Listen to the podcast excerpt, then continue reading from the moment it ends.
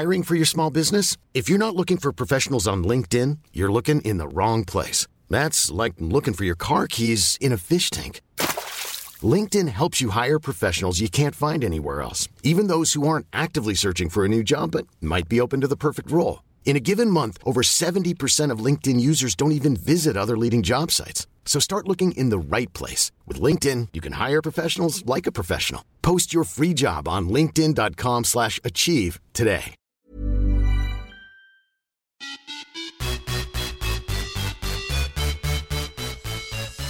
Hej och välkomna till ytterligare ett avsnitt av podden Viss och Svärm on the Run med mig Josefine Svärm och Sara Witt. Precis som vanligt. Hur är läget med dig, Sara? Det var bra, tycker jag. Lite, lite peppigare den här uh, veckan måste jag ändå säga, så det känns bra. Ja. Hur mår du? Jo, jag mår också bra. Eh, jag eh, har kommit in liksom i ett helt annat mood än vad jag har varit inne på länge. Eh, och det började liksom lite så här förra veckan, förra, förra veckan att smyga sig på en så här härligare känsla där jag känner igen mig själv mer. Så jag mår bra. Gud vad härligt. Det, mm, tror du att det hänger verkligen ihop med ändå det här lite mer nystarten i träningen och eh, den biten? Jag tror det. Dels nystarten där eh, och dels också att det faktiskt börjar liksom bli vår. Det blir ljusare ute, längre dagar. Alltså man, man mår ju bra i själen när det blir lite ljust. Det är verkligen så. Ja, det är stor skillnad. Sen ah. är det ändå så här, det känns som de senaste nu två torsdagarna. När jag, jag då åkte till jobbet och där var det så här, vårkänsla. Och sen typ så tittar man ut och så har det varit typ varit snöstorm i kanske en halvtimme eller någonting. Men alltså det är helt, man blir ju så här, man bara, så jag känner så här, även om man börjar känna nu det är vår, så är det så här, okej, okay, jag räknar med några käftsmällare nu. Ja, men så i och för sig, det har varit så lite från och till, men man vet ändå så här att det närmar sig nu på riktigt. Den och där ja. tror jag också, att vi går mot det på något vis. Eh, ja, och sen som, så, som du säger så att det är ju fortfarande mycket ljusare. Och att även ja. om det kommer någon liten så här snösläng så är det ändå luft. Man märker ändå att det går närmare vår trots att det kommer de här bakslagen. För det är ju liksom mm. just att det är ljust nästan ända till typ sex sju på kvällen nästan. sex kanske. Mm. Eller inte ljusljus, men alltså det är en stor skillnad. Mm. Jag märker det tydligt på de här öfysen som jag har. För vi körde ju igång första februari. Och eh, träningen på måndagar så kör vi, i, vi började vid klockan nitton, nu kör vi klockan arton istället. Men då var det alltså kolsvart när vi körde igång träningarna oh. i februari. Oh. Och nu så är det ju så här, ja men det, det är mörkt när vi avslutar träningen. Men när vi oh. börjar så är det ändå helt okej. Okay. Så där märks det så himla tydligt oh. i Kina just när man har haft en sån här kvällsgrej utomhus. Mm. Men du Sara, du hade ju som sagt en svacka lite grann här förra veckan. Har haft det. Mm. Hur har du hanterat det? Ja, men jag försöker, alltså, jag, jag känner att den är kvar lite grann, men nu tror jag att den är mer så här allmän. Alltså, för jag, vet, jag har en upplevelse nu att det är jättemånga som är trötta och mm. eh, lite, liksom, i alla fall av dem jag har träffat och liksom pratat med så känns det som att när man frågar hur är det? Jo, nej, men det, det är okej. Okay. och så inte. Mm. Och att det tror jag också att alltså, så får det ju vara. Alltså, det behöver inte vara toppen hela tiden. Nej. Eh, så att, men nu har det känts lite mer hanterbart. Men jag märker av just när det kommer de där eh, att jag sätter liksom lite så här, jag får lite mer då typ så här de här att jag inte räcker till eller lite prestationsångest och så. Och som vi har pratat om förut så i träningen, där är ju nästan min frizon. Att där känner jag inte de här känslorna. Att där kan jag liksom bara vara. Men det kommer ju kanske mer då på, på jobb, sociala medier. Eh, alltså mer tror jag, på de områdena. Eh, mm. Så nu har det varit lite att jag kanske inte har varit lika aktiv på Instagram till exempel. Mm. Eh, jag, lyssnade, jag lyssnade då inte heller på vår podd. Jag, oftast brukar jag ändå försöka lyssna för att nej men, höra liksom hur, vad var det vi pratade om, men även om fast man vet det så är det ändå att höra det en gång till lite så här och hur det kommer ut och så. Men då när jag i de här perioderna då, då lyssnar jag inte på vår podd heller för att jag typ mm. kan ha, känna lite så här ångest över den också på söndagar när den släpps. Mm. Ja, jag, jag, jag, jag förstår den där känslan Sara så himla mycket så där har jag också varit periodvis, och framförallt när jag hade en riktig så här svacka länge nu i vintras, så har jag, kände jag verkligen sådär, jag ville inte lyssna på mig själv när jag pratade. Jag Nej. ville så här bara stänga ner Instagram när jag inte postade. Alltså jag ville liksom inte se mig själv och höra mig själv, och hade någon slags så här, ja, men dålig självförtroende i det jag gjorde på något vis. Så jag ville inte ens höra. Nej, men exakt. Vad märkligt det är. Men jag förstår vad du menar. Precis vad du menar. Ja.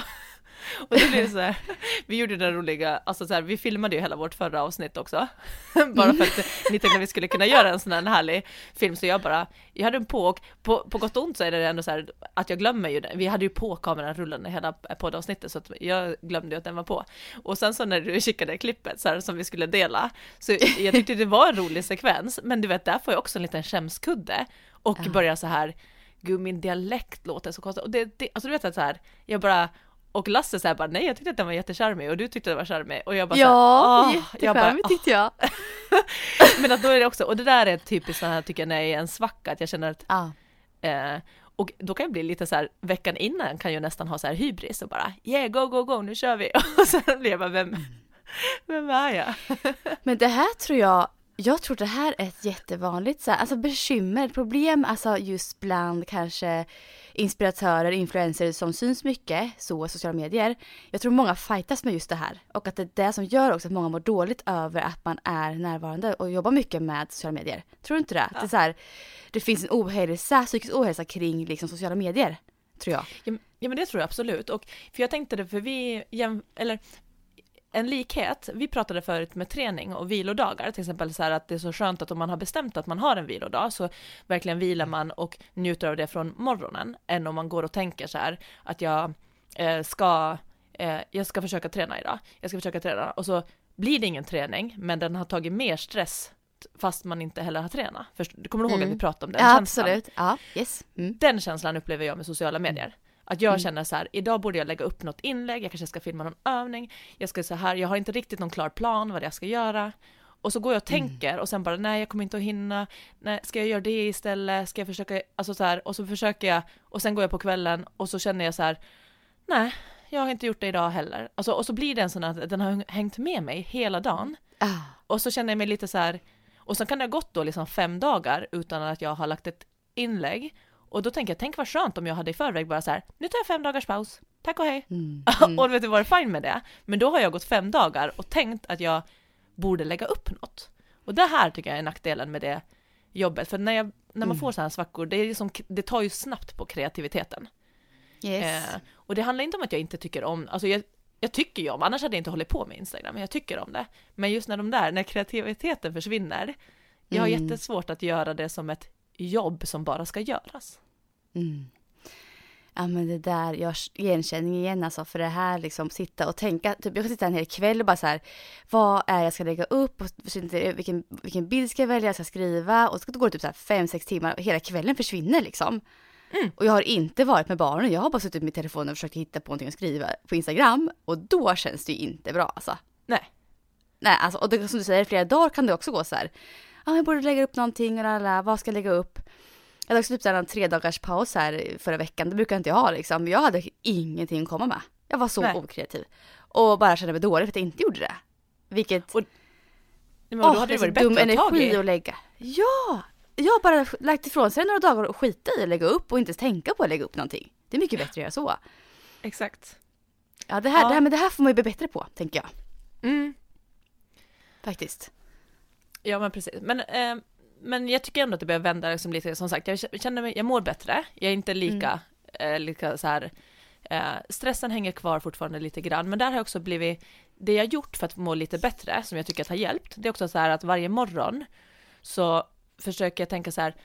Vad, alltså, vad har jag idag som jag verkligen så här ser fram emot? Eh, och det kan vara så här små saker som man inte alltid tänker på. Men typ att man verkligen aktivt tänker så här... Ja, ah, idag ska jag...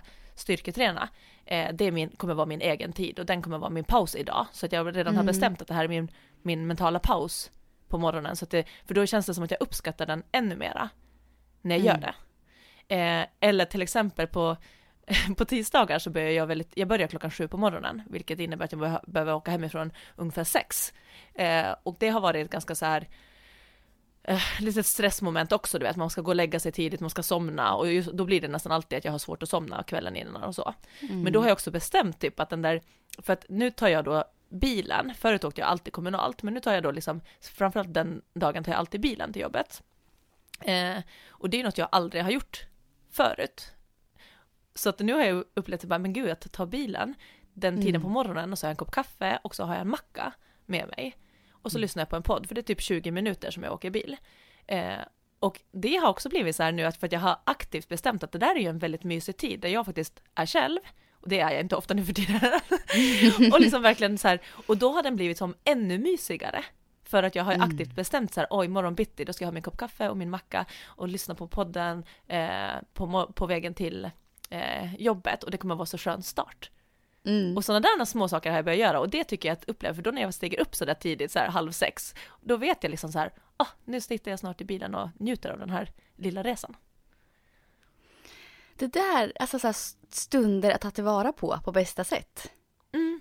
Alltså vad det ändå kan göra mycket, som du, som du sa nu, så här, sätta sig i bilen och njuta den stunden som är pendlingstid. Istället för mm. att känna så här, åh, vilken tid tar jag kommit till jobbet? Eller liksom sucka över det, eller vad det nu kan vara. Så bara så här, ah, men det här är en, en mysig skön stund att starta dagen ja. med. Och nu har det verkligen blivit, för jag har gjort så några veckor. Och nu är det verkligen ah. så där att även om det är lite jobbigt att stiga upp den tiden, så är det ändå som att så här, ah, det, är den, det är den stunden som jag har. Och att, att jag verkligen vänt den till något positivt. Och så försöker jag hitta nu som flera mm. att jag aktiv, aktivt på morgonen, som sagt, vet att det, idag har jag den här stunden som jag ska se fram emot extra mycket. Och då blir det, mm. jag är bättre i nuet då när jag väl är, kommer till den stunden. Och att då blir det min paus. Så det har hjälpt lite mot stressen, tycker jag också. Mm. Men skönt att höra. Ja, nej men så här, jag tänker så också att klart som fasken att det går upp och ner för alla. Du kan ju inte ja. alltid vara så och simma och superglad. Liksom. Det är ingen som är det. Nej. Alltså det, så är det liksom. Så det är inget konstigt att du har varit, haft lite svacka här i någon vecka eller två eller tre. Alltså det är ju så livet ser ut. Ja. För alla. Ja men precis. Men sen märker jag av så här, just det här typ att när du frågar folk så här, hur mår du? Och så säger folk så här, ganska öppet så här, ah, men det är okej liksom, så där, lite mer nu. Förut tyckte jag upplevde, alltså innan coronatiden och allt det här var, så känns det som att man sa så här, nej men det är bra, så här, man, man, man sa inte så mycket mer än så. Men nu tycker jag att det här sista året i alla fall märker jag skillnad på människor, att man på något vis delar med sig mer av att man är lite, har en svacka, att man är lite hängig, lite deppig. Och så delar man det mer med varandra än vad man gjorde förut. Mm, jag upplevde ja, också samma sak. Ja, jag håller med. Och framförallt också för det känns som att det är nästan konstigt att, eller nej, men när man säger så här, ah, men det är jättebra, det är toppen. Mm. Alltså det känns som att det är nästan ingen som är där just nu. Nej, precis. Eh, däremot kan man ju vara det i vissa till så här, nej men jag, vi har det verkligen bra eh, med tanke på omständigheten, till exempel så. Ja. Eh, men det känns också lite som lite skönt att, att, eh, att det också är så här lika normalt. Sen behöver, uh-huh. eh, vill man ju såklart inte att folk ska må dåligt, och det, det är ju inte det det handlar om, men att man också är så här, det är också okej att, att det bara är okej. Jag tror mm. det blir också ibland så här förut i alla fall att, det är som, att man nästan kan känna stress att det ska vara toppen hela tiden. Och att, mm. att det är det man ska eftersträva. Att hur ska jag göra ja. för att maxim, maximera och alltid må på topp. Och det tror mm. jag att det är så här, inte bara nu utan allmänt annars också. Att så här, vet du vad, man behöver inte vara på topp alla dagarna. Det, det, är, liksom, det är helt okej mm. att vara på, lite som när man var liten och de sa så här, man behöver ha tråkigt ibland och långtråkigt för att man verkligen ska känna av att det är roligt. Lite ja, den. För jag, för jag känner att jag alltså innan eller förut väldigt länge var väldigt så här, att jag skulle vara på tipptopp hela tiden och glad och så här. Jag delade aldrig med mig riktigt av att jag inte mådde bra öppet för människor. Men nu känner jag att jag är mycket mer alltså, bekväm med att faktiskt dela med mig av det. Och jag vet ju inte om det har med liksom, hela situationen med corona förra året att göra. Eller om det liksom bara är en utveckling av sig själv ändå. Men jag tror ändå att det här året har gjort mycket med människor i samhället. Eh, nu är mm. den biten faktiskt. Jag tror att jag har påverkats av det också. Ja. Det var bara en sån här reflektion som jag fick eh, nu i veckan. Men annars då, Sara? Jag tänker träningsmässigt. Eh, hur har din träning sett ut den här veckan? Eh, den har varit bra. Eh, jag missade söndagspasset. Söndagen är ju också den här, du vet, min heliga timme. Ja. ja. Men alltså, jag tror att när jag har varit så lite stressad också, då är det som att så här, du vet, man jobbar på och sen när helgen kommer och man slappnar av, då blir det så här, har jag lite ont i halsen kanske? Och det är liksom inte, alltså jag är inte som sjuk, men när läget är som det är också så här, om jag har tan- mm. tänkt den tanken på morgonen att ah. oh, jag har kanske lite ont i halsen, då, då kan jag ju inte åka till bosen, för att det är liksom, vi måste ju verkligen vara duktiga allihopa på att vara extremt mm. eh, försiktiga. Så att jag fick messa på morgonen så här, mm, jag tror att jag har lite ont i halsen. Typ. Och då kändes det så här, det kändes det känns lite bittert och liksom så här, när jag inte är på bosan för att jag typ är sjuk, fast jag är inte är sjuk, för att istället är jag typ ute och hoppar studsmatta i två timmar med Rasmus. Jag är ju ja. inte sjuk. Men jag missade den. Så att, mm. men det det var det enda som jag har missat. Annars har jag kört på eh, eh, bra med de passen jag ska. Jag gjorde lite mixat passen på tisdagen istället, så jag gjorde en mix av det jag missade på söndagen och det jag skulle göra. För jag var lite trött där också, men det var ändå så här, det, nej men det, jag kommer in på, på veckans bästa kommer jag sen. Eh, mm. För jag hade ett pass igår som var riktigt bra. Efter många så här stre, trötta pass så var det ett som jag kände ah, bara så här. Det var härligt. Nu. Ja. Så jag kan ta det, ta det sen. Nej, men, så ah. jag skulle säga att jag snurrar på bra, vilket ändå gör att det har snurrat på ganska bra nu i tre, fyra veckor. Något mm. sånt. Och det känns ju, ja, det, det känns ja, som att så härligt. Det, det väger upp liksom. Ja, verkligen. Din mm. träning då, som vi alla är så nyfikna på nu. ja. ja, men jag vet inte, jag har fått många meddelanden om att man vill höra lite mer typ om hur träningen ser ut mer specifikt. Och det fick jag i förra veckan, fick ni specifikt höra faktiskt hur den veckan hade sett ut och skulle se ut eh, sista dagarna. Så jag har tänkt att jag skrivit upp här liksom hur även den här veckan har sett ut på mitt eh, schema med Rubin här. Eh, så mm. att jag, jag delar med mig av den igen här. Eh, och som jag sa förra veckan så har jag fått tre pass i veckan tilldelat till mig eh, som jag ska genomföra. Och sen så adderar jag själv på distans som känns lagom för mig i nuläget. Och för mig är det ungefär femtio kilometer totalt som jag vill komma upp i. Så i måndags här nu så körde jag ett eget pass som var lite progressiv distans. Eh, lite grann. Jag började väldigt lugnt och sökte på lite grann bara. Eh, men totalt så var det ju väldigt så här lugnt och skönt. Eh, och det blev, nu ska jag inte ha distansen här på min anteckning, men typ åtta kilometer. Jag har det i Training Peaks, exakt det där. Mm. Eh, tisdag, då körde jag ett långpass. Eh, och det var jag också på schemat som jag skulle få in där. Um, och det tog väldigt lång tid för jag stannade på vägen och filmade en del. Uh, jag delade med mig av det här passet på Instagram lite grann. Jag stannade vid fina platser och filmade. Uh, vi och måste komma tillbaka dit sen. Så. Ja, ja, det vi. vi ska ja. komma tillbaka till din kamera sen, men fortsätt. Ja, det gör vi. um, jo, så det, det, det tog en timme och fyrtiofyra minuter för mig att ta mig runt där. Det skulle tagit eh, nittio minuter egentligen. Eh, men det här var det ju hundrafem minuter blir det, va? Men det var för att jag stannade en del. Och det känns okej på långpassen då tycker jag att stanna till ibland när det går så pass långsamt. Så det kändes bra. Jag var pigg hela vägen. Hade nya skor på mig. Bara så här chansa på att testa ta på mig om första långpasset liksom. Men det gick bra. Sen så körde jag, det här måste varit on, nej, onsdag vilade jag. Yes, gjorde jag. Från träningen. Körde lite styrka på terrassen eh, där jag bor. Eh, bara lite grann med en kettlebell. Körde lite styrkeövningar som jag också la upp på Instagram. Eh, så jag kände det var väldigt kul pass. Eh, jag brukar köra med ingen kroppsvikt. Nu la jag till en liten vikt där i alla fall. Och det gör ju lite skillnad. Det blir, spicar upp det lite. Eh, sen torsdag, det var igår. Då körde jag ett till pass enligt schemat. Eh, och då var det tre kilometers uppvärmning. Och sen var det två gånger, nej, tre gånger två kilometer. Där jag ökade farten på varje två kilometer med ungefär tio till femton sekunder per kilometer. Mm. Så det här var det ju tre kilometer uppvärmning och så var det två, två, två. Men ingen vila mellan någonting. Utan allt bara flöt ihop i ett, ett långt pass. Så var det en bil totalt.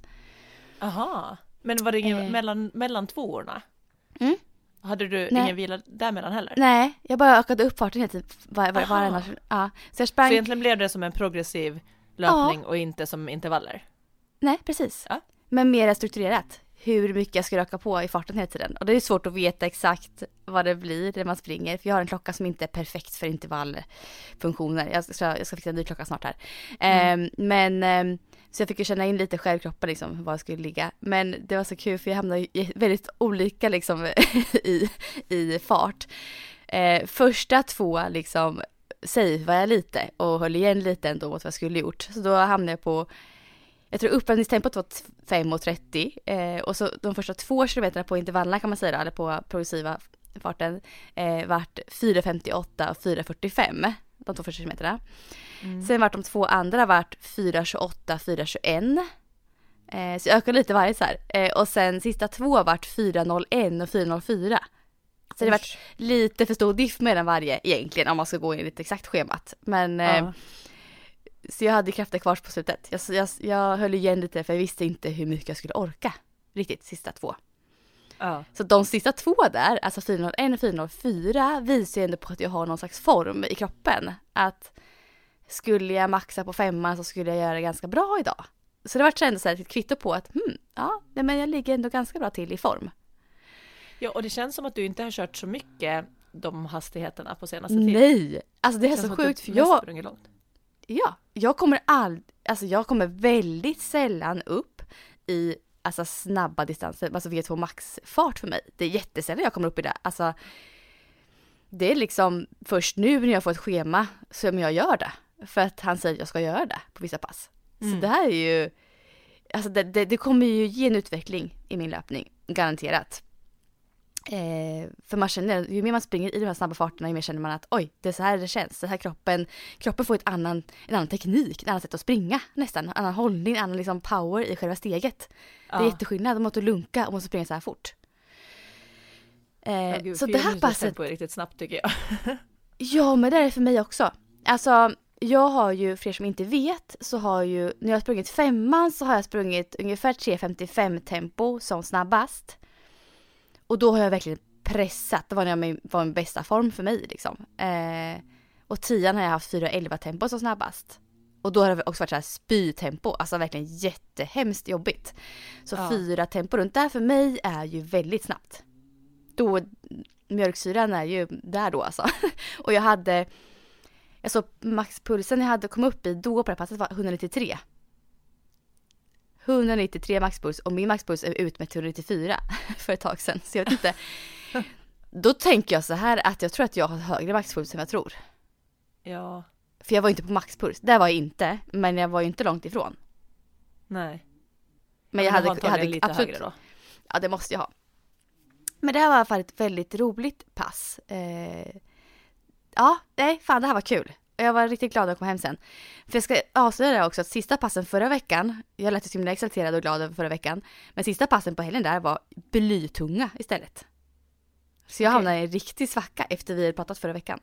Eh, både fredagens, ja, fredagens pass och söndagens pass var verkligen så här, åh, så tung i benen liksom. Men så vände det här nu igen början på veckan, så att det vände ganska snabbt. Men hur blev förra veckan då? För hur, hur kom du upp i din totala? För vi, du sa att du ska ju börja vara runt fem mil totalt. Hur, vart, hur blev Aha. det då efter de här första veckorna med programmet? Jag tror jag kom upp i... Jag ska se om jag kommer in här på Training Peaks. Um, det kan vara kul att höra ju. Och hur långt sa du att du har legat på nu innan du startade på programmet? Ungefär. Ja, men typ max tre mil i veckan. Tre. Jag kom ja. upp i fyrtiosju tror jag förra veckan. Ja. Vart. Nu hittar jag inte exakt här. Eh, ja. eh, fyrtiosju tror jag, och eh, den här veckan kommer jag komma upp i något liknande, kanske något längre. Men eh, ja, så att jag ligger där kring som jag vill ligga i mängd. Och jag tar vilodagar, jag känner att jag verkligen behöver det. Alltså ja. en heldagsvila från all träning, för att jag varit så trött förra veckan, då tog jag en heldagsvila liksom en hel dag. Eh, gjorde ingenting. Eh, Var det känns motiverande eller stressande att få ihop dem där? Nej, motiverande. Ja. Ingen stress alls. Alltså verkligen inte. Det, än så länge känns det så, så skönt att bara ha det här. Det här ska jag lägga in. Och jag, bör, jag börjar ju lägga in och planera upp passen själv också. Vad, när jag ska lägga in dem. För det gjorde jag inte förut heller. När ska jag springa? Utan nu är det så här. Nu la jag upp. Igår la jag upp så här. Den här tiden imorgon ska jag springa. De här intervallerna. Det bestämde mm. jag innan. Dagen innan. Och det, det brukar jag aldrig bestämma. Så det var bara skönt att veta det. Nu går jag och tar på skorna, ut och springa, inte vanna. liksom. Och i samma sak, jag är även på schema. Idag har jag en vilodag, bestämt innan. Eh, på, imorgon, lördag, så kommer jag att springa ett eh, intervallpass. Som jag har kvar nu den här veckan. Och det kommer se ut som så. Att jag kommer köra femton minuter uppvärmning. Eh, sen tre gånger. Fyra minuter, tre minuter, två minuter. Mm. Så jag kör fyra minuter, jag vilar fyrtiofem sekunder, tjugotre minuter, vilar fyrtiofem sekunder, två minuter, vilar fyrtiofem sekunder. Sen har jag så här en setvila på nittio sekunder. Och så kör jag det här tre varv. Det lät roligt. Ja, eller hur? Det här ser jag verkligen... Läng- nu, nu sitter jag och längtar efter passet här. Det här är fan vad kul. Eh, och här så ska jag då öka på farten ju kortare intervallen blir, är tanken. Så första fyra blir runt typ snabb distans. Så inte jättesnabb intervall. Eh, trean blir något snabbare. Tvåan, då kommer vi upp i ett två max. Då ska det, det ska vara kämpigt. Mm. På två och den, efter den har du då längre vila också då? Ja, precis. Så det här ska bli kul. Um, och eventuellt så lägger jag in ett kortare distanspass på söndag. Vi får se lite hur nära femtio jag kommer där efter, efter imorgon. Men um, så har jag distans kvar att få upp så, så tar jag lugn distans på söndag. Eh, bara skönt pass. Så så har min vecka sett ut med träning och kommer se ut sista dagarna här. Eh, och som sagt, det, det känns fortfarande jättemotiverande. Um, aj fasiken, det här är kul, Sara. Ja, när jag det, hör det. Och ah. Det är jätteroligt att följa också. Det är alltså så här, ah. eh, ja, och det ska bli så kul att se på sikt också. Liksom, så här, för att jag tror... Det är intressant också att du känner redan så här ändå... För det här är också ett tecken att man behöver inte alltid följa program det här för att gå framåt. Det behöver man ju absolut inte göra. Och det är det som Nej. Jag tycker är häftigt nu också. Att du känner ändå så pass bra känsla på det snabba tempo. Och du har ju ändå så här sprungit... Men du har hållit igång din distanslöpning. Alltså du springer ju mm. ändå varje vecka. Och sen så har ju mm. du kört en del backe också med... Ja. Eh, alltså så där. Och då känns det som att mm. ja, men då har du kanske fått en ganska bra kombo. Och, mm. att, och framförallt ju så här för att bibehålla. Ja, det här känns ju... Jag har ju kört en träning som varit ganska bra grundträning egentligen, kan man ju tänka. Mm. Nu efterhand. Eh... Men ganska, alltså lite lite egentligen för att vara grundträning. För grundträning ska oftast vara lite mer tuff och lite mer pass egentligen om man ska gå in i reglerna. Men jag har ju kört lite mindre pass men däremot kanske men ganska rätt fokus ändå. Att jag har fått in så distans, jag har fått in backar, lite tuffare backar så eh, i grundträningen. Och en styrketräning. Och nu börjar jag liksom springa upp lite högre farter när våren kommer här. Det känns ganska bra ändå, upplägg så här i efterhand. Det känns bra, Sara. Men du snackade min kamera där. Ja. Vill du snacka om? Ja, men precis. För så, du har skaffat en ny kamera. Ja. Som är lite så här, inte fisheye utan mer så här, vad, vad kallas den? tre sextio. Alltså man får ju väldigt mycket, ja. Den tar in väldigt mycket vi. Ja, det är den. Och så springer eh, den också kan... med någon form av pinne som plockas bort av kameran sen, va? Ja, ja folk undrar vad jag håller på med. Ja. Va, det är som en selfie-stick liksom. Eh, ja, men det är som en selfie-stick, en, en sån selfie-pinne som jag håller i, kan man säga. Och så kameran längst upp på den liksom. Eh, och den är superlätt liksom, så jag har man med den i ryggsäcken. Eh, och tar fram den när jag känner, shit, det här är en jättefin vis, och tar fram den och filmar. Eh, jättesmidigt ju för mig att ha med mig när jag är helt ensam och springer. Och inte har min sambo. Så att, det snackade vi förra veckan om, så jag också så här, att kunna göra material själv ibland är väldigt skönt. Men är det någon form av, är det, det är inte en GoPro utan det är något annat märke liksom? Ja, Insta tre sextio One X två heter den. Um, och det finns olika Insta tre sextio-kameror vet jag. Ja. Uh, men, och så kan man välja så här hur mycket man vill som ska synas av vyn. Man kan ha så här rakt linjärt också, eh, format man filmar också. Och när man sen klipper efter så kan man välja att ställa in olika liksom, hur mycket vi man vill ska synas. Man kan dra bort lite och sådär. Och du kan allting. Du kan liksom så här, du filmar, du för över, du synkar kameran med telefonen direkt, med en app i telefonen. Och i den appen så bara gör du alla inställningar själv. Du kan liksom lägga på filter, du kan välja sekvenser och klippa av. Alltså du gör allting i den här appen. Det är supersmidigt. Jag har bara testat den här typ två, tre gånger nu och fattar nu direkt så här, okej, det här, vad jag ska göra. Alltså den är jätteenkel. För det, så, det var verkligen härligt och man såg ju verkligen så här tydligt direkt att så här, vänta, nu har du en ny kamera.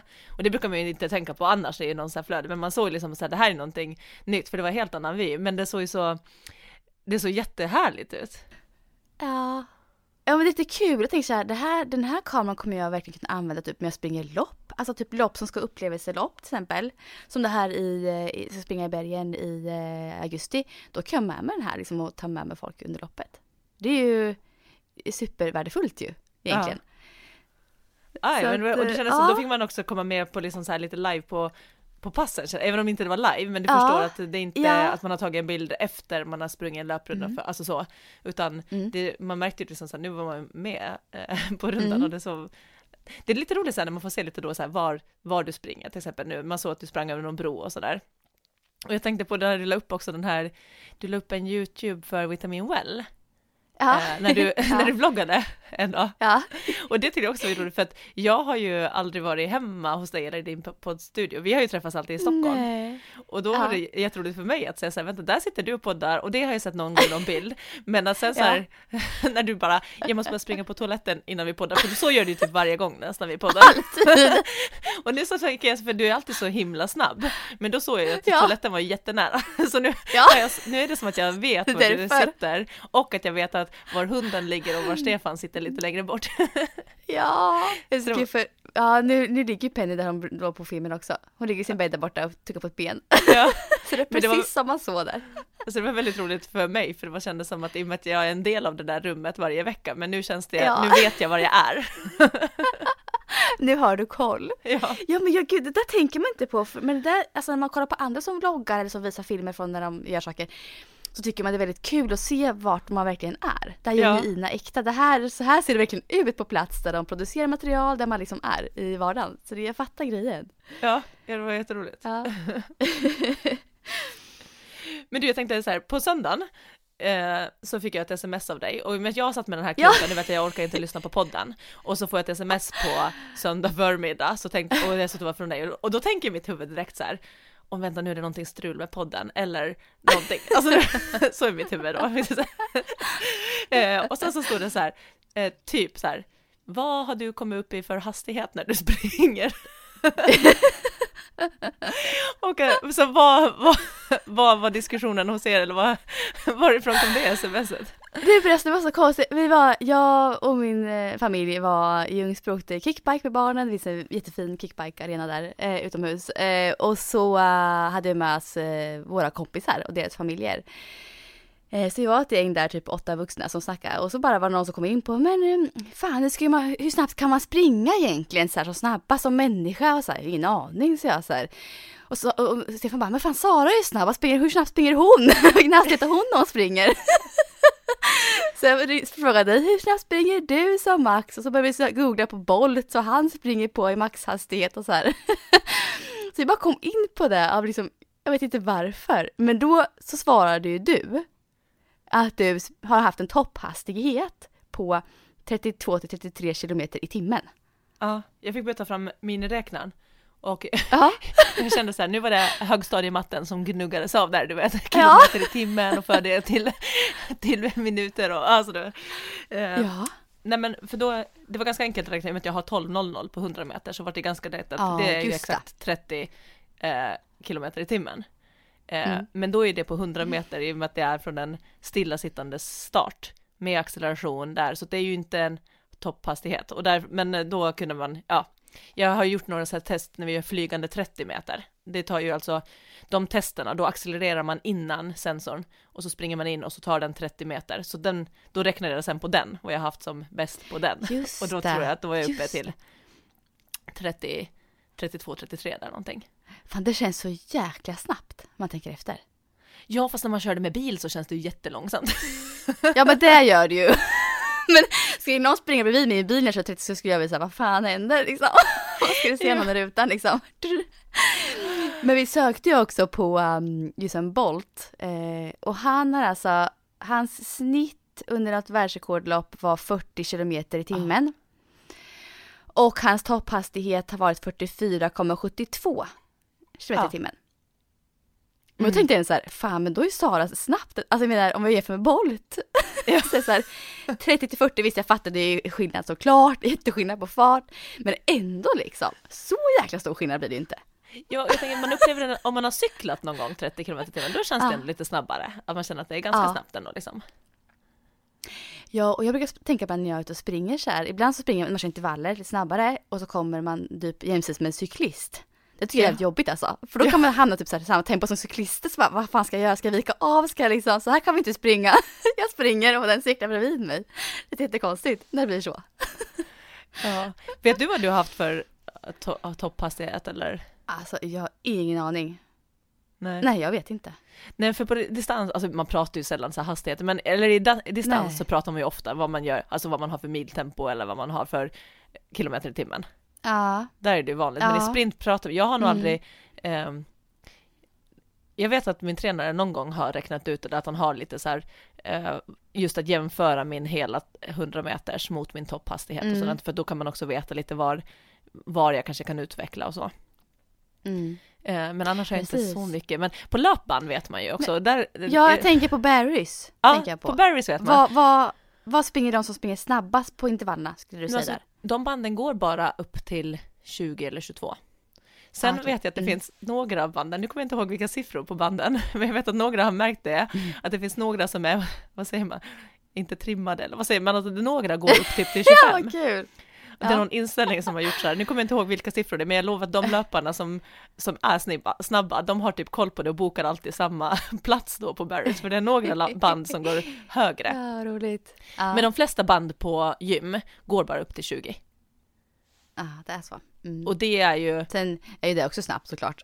Ja, det är ju den här... Ja, precis. Det är ju, ja, det är ju världseliten på maraton. Mm. Ja, men gud. De springer typ hela. Där. Vad snabbt det är alltså. Vad snabbt det är egentligen.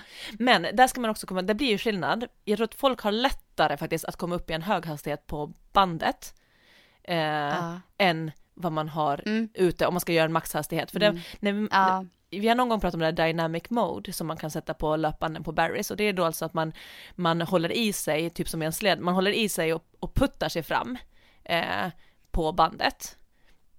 Så mm. den snurrar inte av sig själv, utan man måste skapa den kraften själv. Och där ser man ju mm. att när man slår på det, då kommer ju folk inte alls upp i samma hastighet som de kan springa på annars. De, inte ens när de försöker maxa trettio sekunder så kommer de, de kommer inte upp. Jag tror att jag har sett, alltså det är ett fåtal personer som har kommit upp över tjugo. Och jag vet att de som, ah. jag, de som jag har sett, det är ju min syrra Hanna och eh, Moa Hjelmer, när de har varit på Mm. mina klasser. De har kommit upp, men då har ju de också, då är de ju eh, jätteduktiga och just sprint, för att du behöver trycka i på ett helt annat sätt.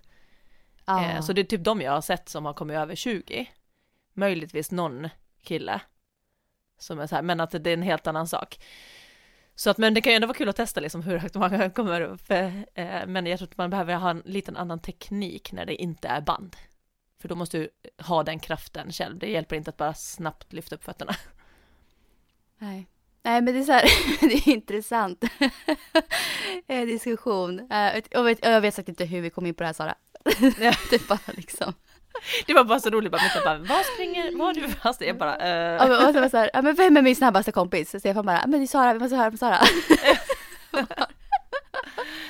Ja, ah, så kul alltså. Runt trettio. Och det är så, där är ju också, men även om man tycker så, oh, Usain Bolt, att han är som, han är den snabbaste, men om man jämför typ mot alla djur så är ju vi så långsamma.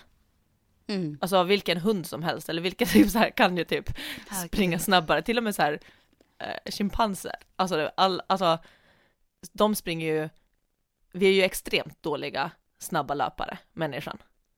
Däremot är vi ju typ bland de bästa på att springa långt.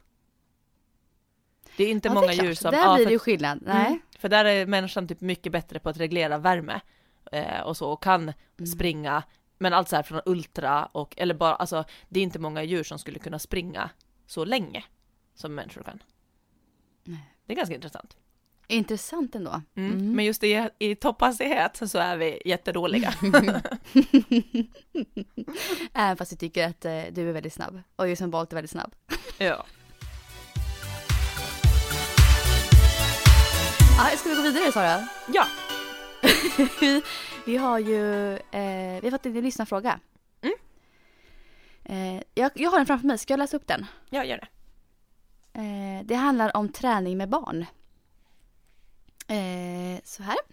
Hej, så att ni ville ha förslag på ämnen att prata om. Eh, något jag skulle vilja höra om är hur man involverar barnen i träning och löpningen. Tänker lite fokus på att det ska vara roligt. Min dotter som är fem och ett halvt år ville komma med mig och springa så hon skulle bli snabbare. Då kom jag på när vi väl hade tagit oss till löparbanan att jag inte hade en aning om vad vi skulle göra för övningar. Det löste sig med lite improvis- improvisation, men hur kan man lägga upp träning för barn, både sprintdistans och allmänt, så att det blir roligt och som en del av vardagen. Tänk, tanken är väl att redan nu börja med goda vanor för framtiden. Jag tränar själv regelbundet, men tror inte dottern skulle tycka det skulle vara så kul att göra de övningar som jag gör. Hur gör ni? Involverar ni barn i er träning? Och hur ska man lägga upp det så att det blir något hållbart? Eh, det skulle jag vilja att ni diskuterade i podden. I övrigt, tack för en superbra podd. Mm, intressant fråga. Ja, det är ju. Och vi har varit inne lite på träning med barn ju. Från och till lite i podden har vi varit. Eh, och delat med oss lite grann hur vi gör. Framförallt jag kanske som har lite större barn än dig, Sara. Ja, jag känner att men, jag börjar komma upp i den åldern lite nu. Ja. Men det är först Rasmus, typ nu ja. När han är fyra som... Ja. Eller ja.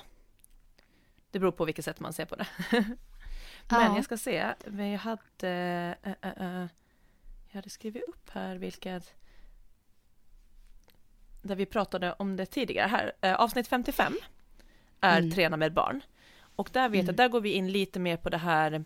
I vilka åldrar barn är mottagliga för till exempel eh, instruktioner, teknik, kondition, styrketräning. Alltså när man liksom, när det lönar sig att kanske träna sånt och när man vet att, eh, att de inte är mottagliga för det. Så mm. t- där har vi pratat lite mer så här ja, eh, detaljerat om, om den typen. Alltså jag tänkte, men nu kanske vi kan prata lite mer om hur vi tänker och gör idag. Mm. Men jag tycker absolut, om man inte har lyssnat på det så tror jag att det är b- mm. bra att lyssna på det för att lite ha en förståelse. För att ibland så glömmer man bort att, eh, att, att barn inte kan ta emot saker eller utveckla träning så som man mm. pratar träningslära för vuxna.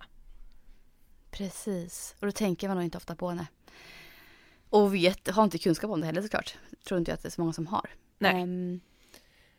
Men alltså det är en väldigt bra fråga. Eh, och jag tror många också är intresserade av att lyssna till vad vi svarar här. För att jag tror många som lyssnar på våran podd har nog barn. Eh, I lite olika åldrar då såklart. Men eh, för mig som har barn som är sju och nio, de fyller åtta och tio i år.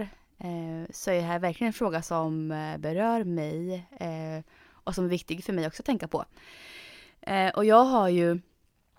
Som jag tidigare sagt i podden, en dotter som, hon är yngsta, hon är sju nu, fyller åtta i år då. Eh, hon är väldigt aktiv av sig, av naturen, och alltid varit där. Eh, så hon har ju liksom bara alltid tyckt det var kul med träning. Eh, och sen så har jag ju då en son som är nio, fyller tio snart. Han eh, är ju mycket mindre aktiv eh, av naturen. Eh, han... är mycket mer chill, har inte alls det här behovet eh, som min dotter har av att alltid studsa omkring och eh, röra på sig. Så att jag har ju två helt olika personer att eh, liksom tänka på och bemöta i det här. Um, och ibland så ger jag mig ut med min dotter själv eh, och ibland med min son själv för att de har ju olika behov. Mm. Men ibland så har vi ändå liksom kört tillsammans lite så. Så jag, ibland så försöker jag ändå styra upp så här, vi bestämmer en tid, vi kör imorgon eh, tillsammans. Ett litet så här, vi går ut och går och springer och varvar lite. Eh, bara för att röra på oss. Eh, om vi inte har någon annan aktivitet just då. Mm, och det är egentligen mest för min sons skull. Eh, min dotter behöver jag inte få med så. För hon eh, har aktiviteter som fotboll och innebandy och så ändå. Um, Men då har jag gjort så här bara liksom att jag har, vi har gått ut, eh, joggat lite, tillsammans pratat, småpratat lite om dagen som har varit. Eh, behöver någon av dem gå så har vi gått. Eh, jag har varierat lite så här och bara så här, fått in lite korta typ hoppsekvenser och lite annat kul eh, inslag. Eh, I och med att min son inte tycker det är så kul att springa så långt i sträck så får vi liksom stanna och göra det lite roligare mm. hela tiden. Eh, och någon gång så fick jag med honom och köra lite så här... Eh, backintervallen med mig när vi var fålagen och lekte ett utegym där så uh, lyckades jag få med mig honom på att köra några varv där i backen och då fick han köra liksom halva backen och jag hela backen så vi kom upp, eller kom upp samtidigt hela tiden och han fick ju vinna lite över mig då varje gång eh, och blev lite stolt över det så att jag så här med honom får jag trixa lite och all rörelse som han får in är för mig en vinst. Så där tänker jag inte ens på vad vi specifikt gör. Jag tänker på att han ska få röra sig.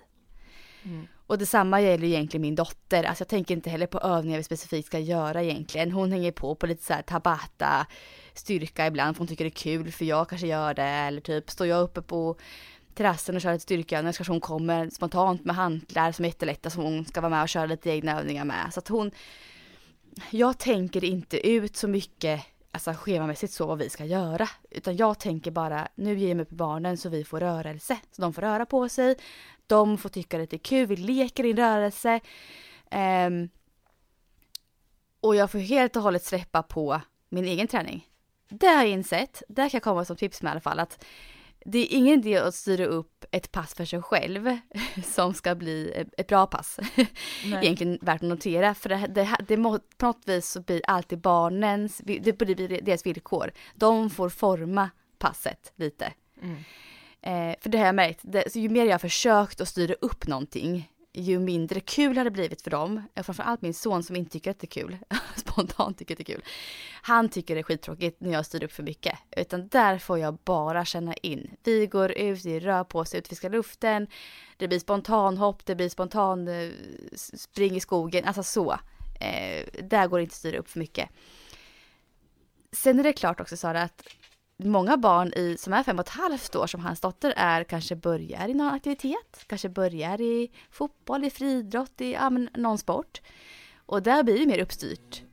Men ska man själv som förälder på hemmaplan tänka träning så tror jag att ändå att det ska vara upp till den ganska hög ålder ändå. Att det ska vara mycket så här styrt från barnen. Eh, mycket spontan rörelse. Eh, det är i alla fall vad jag tror på. Vad tänker du här, Sara? Ja, men jag tänker eh, faktiskt, hans så här, fråga specifikt just med eh, teknik och sådär, där är det liksom barn i den åldern, jag tror att det viktigaste är att bibehå- bibehå- eller uppmuntra ett intresse om de har ett intresse. Eh, så det är ju liksom bara att, nej men verkligen så här att han behöver följa med vad hon tycker att är roligt. Märker man dock att vissa barn är ju så här, jag vill lära mig mer eller jag vill göra så. Eh, att göra då korta, kos, korta stunder. Och jag vet att någon gång har jag haft eh, lite så här. Jag, kom ihåg, jag gjorde under min praktik på Bosön så hade jag så här löpskolning och löpteknik för olika liksom, idrottare. Eh, mm. Och då var jag i både handbolls och, men framförallt fotbollslag så var jag i en förening ända ner från barn upp till eh, vad säger man, subelit eller någonting. Eh, Och då så skulle jag ändå göra till ledarna liksom hur man kunde så här få in lite så här löpskolningsträning för. Eh, och då kommer jag ihåg att just med de minsta, de är ju så här, de, det är ju typ den här åldern, sexåringar. De är ju inte så här jättebra på att stå på, eller det är dumt att ha dem att stå på led för att vänta på att göra saker egentligen. Om det är många, mm, alltså det är ju mm, annat om det är en mm. liten grupp, men så här, mm. för att då, då är det bättre att bara låta dem springa runt, för det gör de ju av sig själv. Mm. Men då kommer jag ihåg att vi lekte mycket sådana här typ, för att få in lite löpskolningsövningar så du vet att så här gjorde följa John där jag är, är kanske med, ibland kanske något annat barn får vara först och att göra då typ så här sätta in så här, åh här är det högt gräs, vi måste springa med höga knän. Mm. Eller här kommer det spisplattor mm. på marken så att vi måste vara jättesnabba på, man får inte så här, ha fötterna länge på marken utan man måste upp, upp, upp, upp, alltså så. Och sånt tycker ja. ju de att det är väldigt roligt och det är ju också ett sätt löpskolning och att te- testa att springa på olika sätt, hoppa på olika sätt, alltså så om de tycker att det är roligt. Så det tycker jag att det kan vara ett tips till honom så att göra lite mm. så här, eh, ja men nu ska vi prova att göra på det här sättet och leka runt och kanske låta henne också hitta så här hur kan man ta sig från den här platsen till den platsen på bara ett ben eller alltså. Mm. Då blir det ändå så här lekfullt.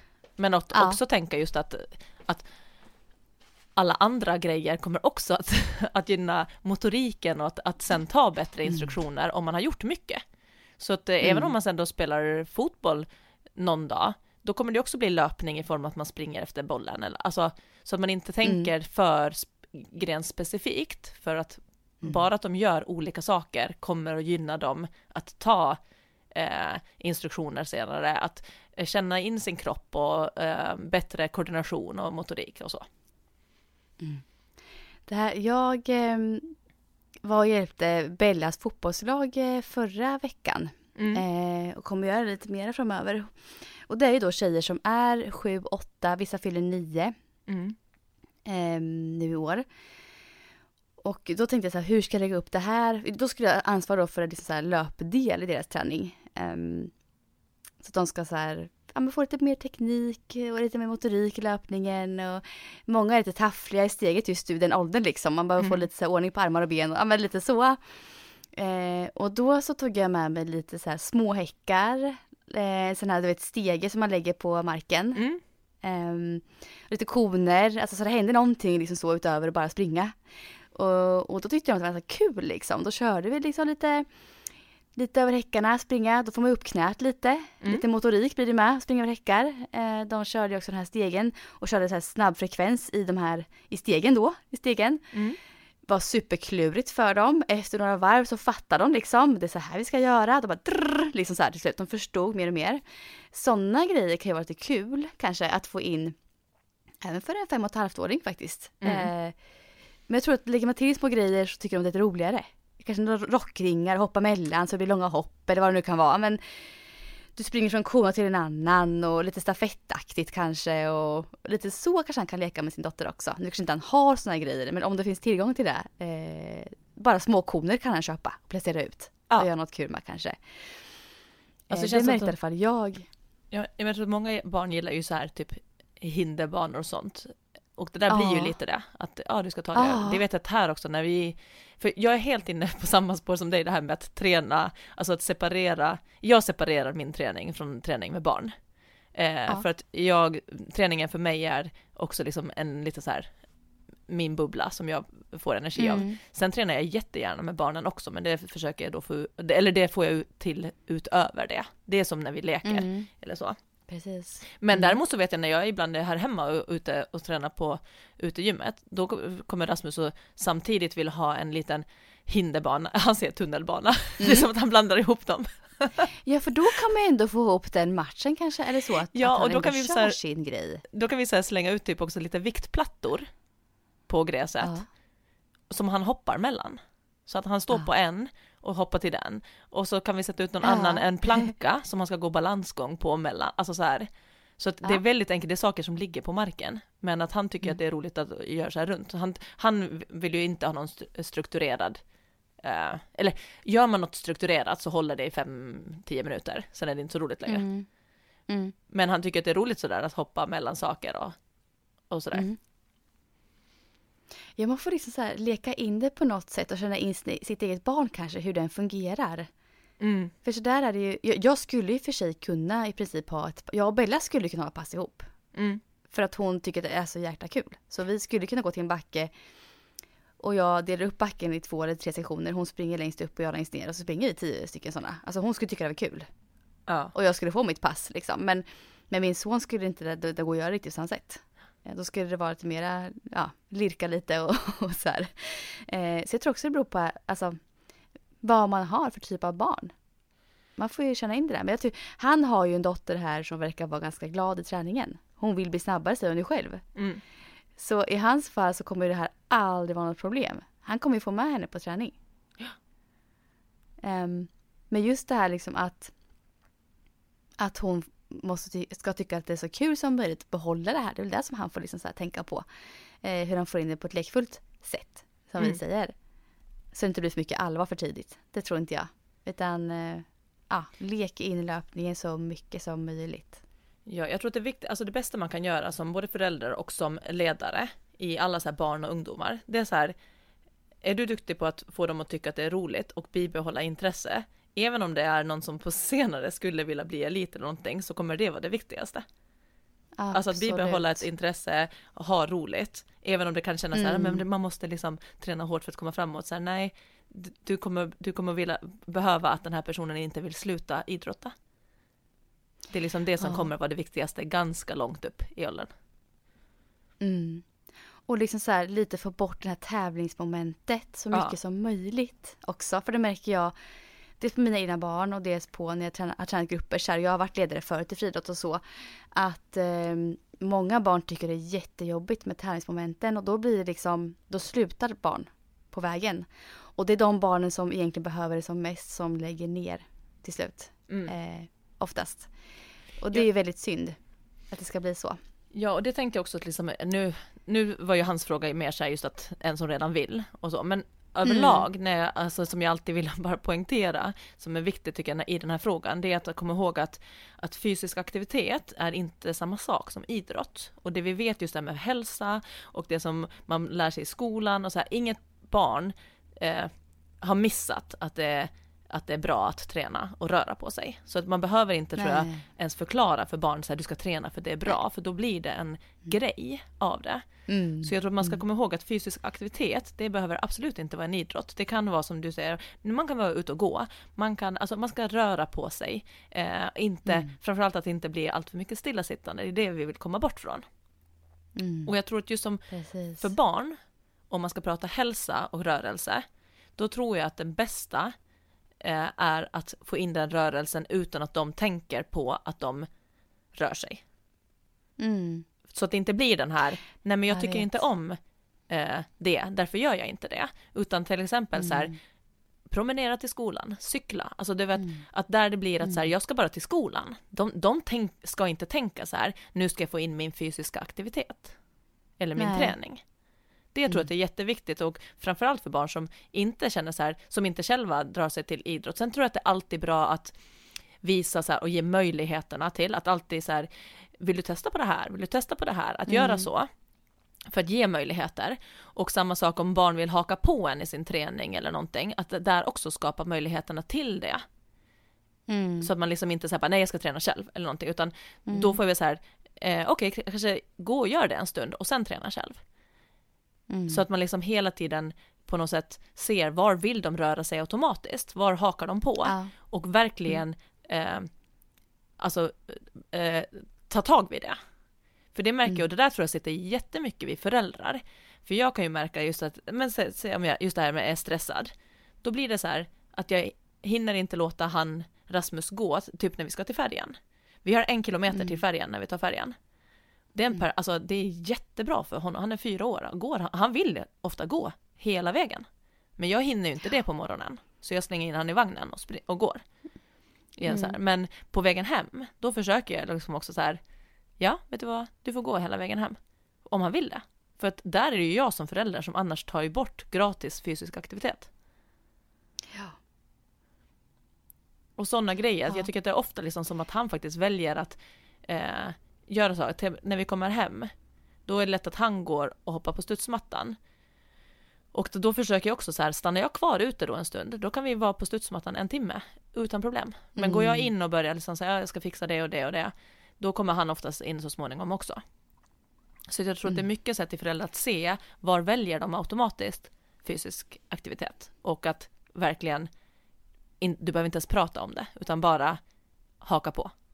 Ett annat så här som jag märker, om man själv har stegräknare så kan man se det här väldigt tydligt. Och, och det tycker mm. jag att det bästa sättet att få upp aktivitet, det är att gå ut och leka. Mm. För att om jag jämför att jag sitter, leker med Rasmus mm. en timme inomhus jämfört med en timme utomhus, så är det extremt stor skillnad på steg. Mm. Absolut. För det kan vara att vi gör bara saker kanske fem till tio minuter. Vi hoppas studsmatta fem till tio minuter, sen vill han gunga fem till tio minuter, sen ska han cykla lite, sen ska han klättra. Alltså du vet att det, man förflyttar sig lite hela tiden, till skillnad från om man sitter inne. Sen, det kan man ju ändå göra när man kommer in, alltså du vet varva ner och läsa en bok eller eh, om man vill titta på något på tvn eller någonting. Men att en timme ute kommer att ge ganska mycket aktivitet. Mm. Ja, det här är något vi, sen vi skaffade hund, det var väldigt bra för oss som familj faktiskt. Um, för det har gjort att alla vi i familjen, vi kommer ju ut mycket, mycket mer. Mm. Alltså hela tiden, flera gånger om dagen. Så på helgerna så är vi, liksom, vi är nästan alltid ute i skogen någon gång på dagen. Alltså en lång stund med hunden. Och barnen i skogen, där springer de runt med pinnar och grejer och leker kurragömma. Alltså det är så bra naturlig rörelse som kommer in vid sådana liksom, aktiviteter. Mm. Ja. Ja, nej, men så man får tänka runt lite så här, vad man kanske kan göra. Um, Så man får aktiva, så man är aktiv med barnen. Det är jätteviktigt att få in det. Ja, ja precis. Och just att följa deras också. Liksom så här, för jag tror att de ah. där så här, att, att fundera faktiskt så här, vad är det faktiskt dem och vad, är, vad ligger på mig? Alltså, mm. jag måste ju mm. också liksom se deras behov och också haka på dem. Eh, ja. Jag tänkte på... Vänta, nu tappade jag tråden, det var något jag skulle säga. Nej, men jag tänkte också på att just det, och, och kanske inte heller få liksom panik över att man har ett barn som inte vill hålla på med någon idrott, så, någon aktivitet som jag har med min son. Eh, det är ju svårt att få in något, någonting, men panika inte över det, utan försöka få in då istället rörelse ändå för ditt barn liksom naturligt.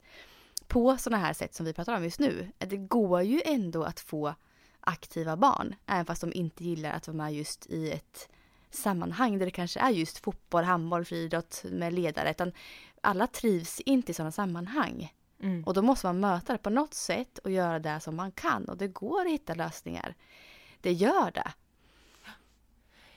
Ja, och framförallt jag tror jag också så här, till och från skolan. För det har man ju sett att allt fler kör ju sina barn till skolan. Mm. Mot vad mm. förut när... Alltså jag har ju alltid gått till skolan. Nu har jag också mm. kanske bara mm. haft drygt en kilometer till skolan när jag var liten. Ah. Men det har jag mm. alltid ända från årskurs ett gått. Mm. Eh, fram och tillbaka. Och det räcker, alltså det är ju ändå så här, eh, det är ganska mycket för ett barn ändå, men det, det, är, inget, det är inte för mycket. Nej, det där, alltså, det där har jag lite, vi bor ganska långt från skolan. Vi bor fyra kilometer från skolan. Ja. Eh, och det är ganska långt ju för barn att ta sig. Framförallt har de varit, alltså nu blir de bli större, så nu kan de ju eh, börja cykla. Exakt. Snart ihop då. Men det är fortfarande många vägar så här till skolan är det också att ta sig över och så här, så vi har varit försiktiga med just det. Mm. Eh, ja, men jag... förra våren så började vi cykla lite också, alltså med dem till skolan. Det tar jag, det tar jag våra tid då såklart. Mm. Jag ska cykla fyra minuter dit, fyra hem. Det tar en timme av min morgon. Yes. Men det kan ju ändå vara värt det liksom. Exakt. För det var det, just det där att jag förstår att man, man går ju inte den sträckan, eller det tar för länge. Fast alltså från början, nu hela samhället har ju ändrat så mycket, men det är ganska ja, roligt. Ja, egentligen så kan man ju det. Ja, för jag har hört liksom ändå så här att när... Alltså när man började med skolor i Sverige, nu vet jag inte vilket, när tiden det var, men då när man började uh. räkna så här att vid sjuårsåldern ska man börja i skola. Det kommer från, alltså inte från så här egentligen mognad och inlärning, utan det var då man eh, beräknades kunna gå själv till och från skolan uh. och då var det på ett mått att det skulle vara sju kilometer enkel väg. Ja, det ser. Jäklar. Ja. Och det är liksom ungefär där, så här, då, i den åldern så klarar man att, att göra det. Mm. Eh, och då är det så här, liksom så här, och sen att vi nu då gör att det blir så ond cirkel med så här, nej men det är så mycket trafik och det, så här, och det är ju också mer trafik för att alla vill köra sina barn till skolan för att det är mycket trafik. Ah. Och det blir ju också mm. liksom så här mer och värre, men just så som du säger då att faktiskt, ja men då kanske det är mitt ansvar att, att cykla med. Har man någon granne mm. så kanske man kan ta varsin morgon. Det behöver kanske inte vara en förälder per barn. Utan det kanske var, kan man, man kanske kan ha tre grannbarn. Och så har man en morgon var som man cyklar med dem. Tills de man ser att ja, men de vet nu vilka korsningar de behöver stanna och växa försiktiga och så. För jag är också sen som du säger, du säga, men åh, det kan hända något på vägen. Det kan vara någon trafikolycka eller någon kan kidnappa dem. Alltså vet du, man börjar ha sådana mm, grejer. Och där är Lasse mm. på mig ganska mycket att det är så... Just de här kortsiktiga farorna som man bara tänker ska kunna hända om, eh, om de gör saker själv.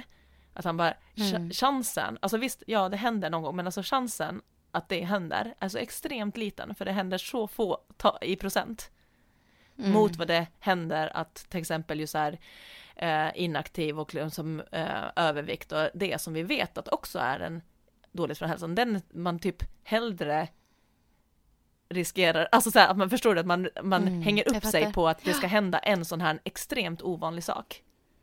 Mm. Men den rädslan eh, är starkare än att barnen ska liksom må bra av fysisk aktivitet som de då gratis får. Mm. Så han bara, våra barn, Nej, våra alltså, barn ska man... gå själv, ja. De ska cykla. Jag bara, okay. jag bara, jag kommer följa med några. Han bara, ja det får du göra. Men att, det kommer, att man får vara lite så. Jag tänkte det här klassiska som nu, som vi alla gör så här i corona när man jobbar hemifrån, så känns det som, du vet, att vissa av det är så här, ja nej, men jag tar faktiskt, jag tar fortfarande min morgonpromenad till och från mm. jobbet, det som man aktivt fick sätta in när man inte längre går till jobbet. Att det var så här, mm. ja men jag tar, och sen går jag hem från jobbet. Jag vet att många gjorde det här i början, jag vet inte om de gör det fortfarande. Men det är den typ av så här val som ett barn inte ska behöva ta aktivt. Alltså så som vi mm. nu tvingas. Alltså annars kommer den där rörelsen automatiskt av att vi går till jobbet, vi går hem. Eh, det är en, det är en fysisk aktivitet som ingen av oss tänker på förrän vi måste jobba hemifrån och måste göra den separat, skilt, aktivt. Och det är det jag menar. Jag mm. tänker att där ska inte, ett barn ska inte behöva tänka på var den får in sin aktivitet och att behöva göra det separat. Utan allra bästa tror jag är att så här, den cyklar till skolan. Den gör det, den är ute och leker. Alltså så här att man får in det utan att den tänker det här behöver jag göra och checka av. Mm. För det jag tänker, det, jag det. det känns inte det känns inte som ett barns uppgift, utan den ska vara, äh, leka och vilja hitta saker själv eller bara, bara göra det. Mm. Mm. Har du helt med? Eh, det har varit en ganska lång utläggning här, Sara, från oss ju, på den här frågan. Men den är ju den är så viktig, är mm. den. Eh, och jag förstår han så här att, och det här, alltså att han verkligen vill träna med sin dotter, känns det som. Nu ska jag inte, för jag, mitt svar är lite så här, ja men tar, leker in det, men han kan ju säkert få ganska kul pass med henne liksom. Bara han tänker bort prestigen i sitt eget pass då, tänker mm. jag. Ändå. Eh, så kan de ha jättekul ihop, tror jag. Jag kom på en sak så här som jag måste bara berätta, som var så gullig ah. just med en fyraåring. ah. Det var, för jag har ju kört både mammaträning och öfysen här hemma. Och den kör vi ute på vår gård.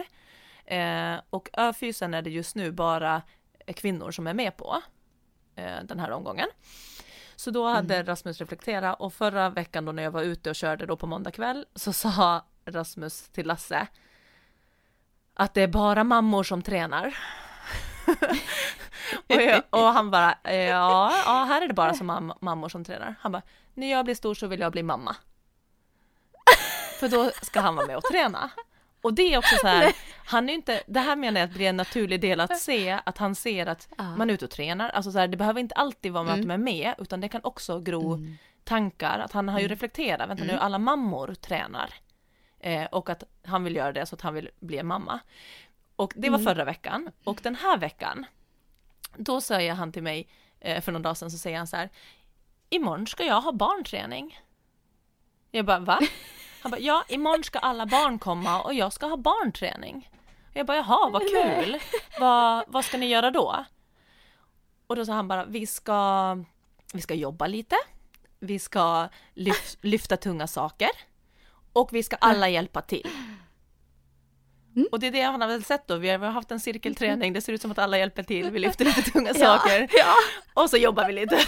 För jag säger nog att jag ska gå ut och jobba. Jag har mammaträning. Ja.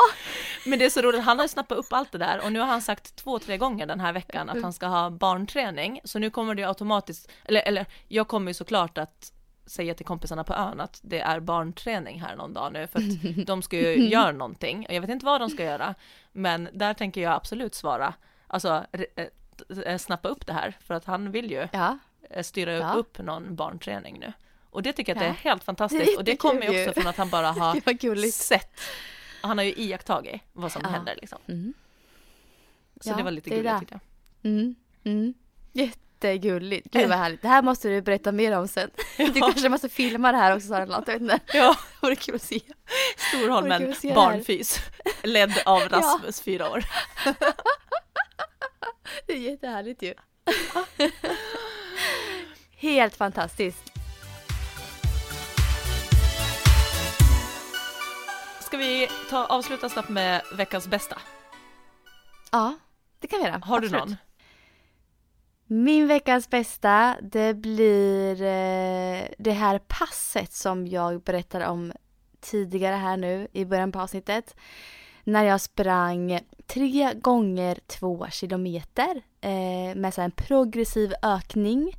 Och där jag då avslutade med ett, en fart som var snabb för det var mig. Där jag kände att jag fick trycka på ordentligt. Eh, så fantastiskt härlig liksom, känsla att vara lite tillbaka till där man har varit. Jag känner att eh, jag liksom är på väg att komma i liksom min normala form, i alla fall löpform, eh, efter en lång svacka. Så att det får bli eh, mitt veckans bästa. Mm.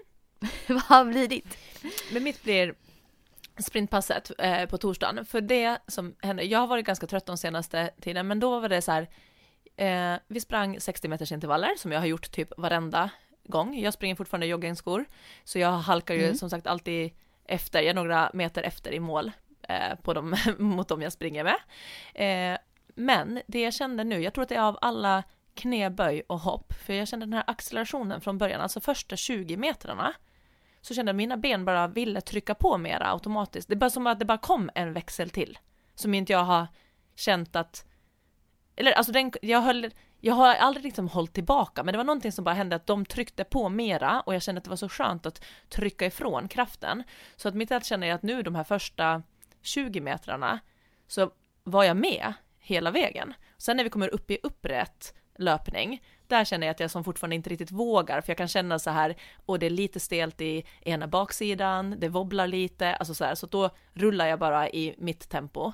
Men de där första tjugo, och det är ju också min, det har alltid varit min styrka i den här starten och accelerationen. Uh. För jag är ganska så här stark löpare, att jag har ganska, jag vill ha, köra ganska mycket power. Um, mm. Så jag är starkare i första delen än vad jag är liksom i mitten och slutet. Och då är det som att den bara har kommit tillbaka nu. Jag kände för första gången så här, gud, jag kan trycka i här, jag kan trycka på, och när jag gör det lite ah. grann, då är jag också med de andra på ett helt annat sätt här i början. Sen släppte jag dem och bara ah. var nöjd med det, men det var då jag bara, oh, det, det finns lite krut kvar i de här benen. Alltså, så härligt ju. Va? Du är så här på väg tillbaka. Ja, men det var den första gången som jag verkligen kände, du vet det, det där att, att jag kan trycka och verkligen, ah. och det svarar. Jag kände hur hastigheten ah. gick upp riktigt. Och, ja, så jag tror att det är dels att jag sprungit många den typ av intervaller, men också att knäböjen och den här powern börjar komma tillbaka i styrkemässigt. Så det var, ett, mm. det var en riktigt så här härlig känsla. Jag bara, wow, där, nu fick jag börja känna på ett sprintsteg och inte bara ett löp, snabbare löpsteg. Ja, sånt härligt sätt att avsluta dagens poddavsnitt med. Ja. För det kommer vi göra nu. Nu känner jag, nu känner jag hur det pulserar i mina ben igen när jag pratade. Nu, måste jag, ja. nu vill jag typ lyfta tungt eller hoppa eller springa snabbt för att känna att jag oh. måste svara på den här känslan i låren. Alltså, så härligt. Eh, men tack för att ni lyssnade på oss här idag. Och tack Sara för att du bjöd på det här härliga avslutet. Ja, men tack med härlig energi. Ha, ha en så bra härlig nu. Söndag allihopa, och så hörs vi nästa vecka. Det gör vi. Ha det bra.